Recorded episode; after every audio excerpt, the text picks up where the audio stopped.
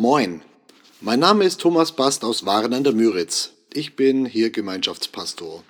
Und heute ist Dienstag, der 2. Januar. Stellt euch mal vor, da ist Gottesdienst.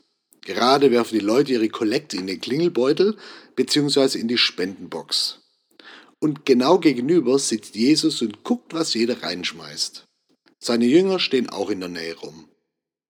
Da kommen viele Leute, die sind richtig großzügig. Dicke Scheine flattern in die Kiste, andere stecken weniger rein. Und dann kommt so ein altes, armes Mütterchen, eine Witwe. Man sieht schon von weitem, dass sie nichts hat. Die steckt zwei kleine Münzen rein. Das ist der Lehrtext, der Bibelvers aus dem Neuen Testament für heute, Markus Evangelium Kapitel 12, Vers 42. Da kam eine arme Witwe, sie warf zwei kleine Kupfermünzen hinein. Vielleicht hat es leise geklimpert. Oh weia, die Arme. Alle hören und schauen ein wenig mitleidig weg. Außer Jesus.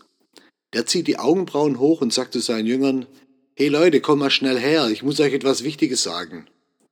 Ich versichere euch, diese arme Witwe hat mehr in den Opferkasten gelegt als alle anderen. Sie alle haben von ihrem Überfluss gegeben. Diese Frau aber, so arm sie ist, hat alles gegeben, was sie besaß, alles, was sie zum Leben nötig hatte. Mann, wie reich muss diese Frau sein? Ja, wie reich muss jemand sein, der es sich leisten kann, seine letzten paar Cent Gott zur Verfügung zu stellen? Klar, die Frau ist echt bettelarm im Blick auf Geld. Die Frau ist akut hilfsbedürftig im Blick auf ihren sozialen Status als Witwe. Die Frau ist stark zu bemitleiden in den Augen der Tempelbesucher, der Reichen, der Jünger und in unseren Augen. Aber sie ist unglaublich wohlhabend an Vertrauen, dass Gott sie versorgen wird. Sie fließt über vor Hoffnung, dass ihre paar Kröten in Gottes Hand einen Unterschied machen. Sie ist vermögend an Liebe, Hingabe und Großzügigkeit.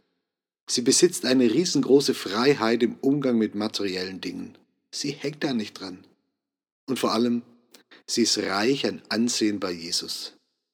Er stellt sie uns als Vorbild vor Augen. Sie hat mehr gegeben als alle anderen, weil sie in Wirklichkeit mehr hat als alle anderen. Diese Art von Reichtum ist ein Reichtum, nach dem wir streben sollen. Reichtum, der nicht schwindet. Übrigens, Jesus idealisiert die Armut nicht. Armut ist nicht schön. Armut lässt Menschen leiden. Armut muss bekämpft werden. Vielleicht gibt es Bereiche in deinem Leben, wo du dir arm vorkommst.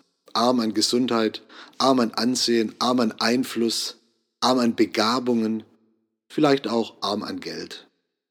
Dann bitte Jesus um den Reichtum dieser armen Witwe. Das ist ein Reichtum, den wir im neuen Jahr sehr gut gebrauchen können. Bitte Jesus um seinen Reichtum.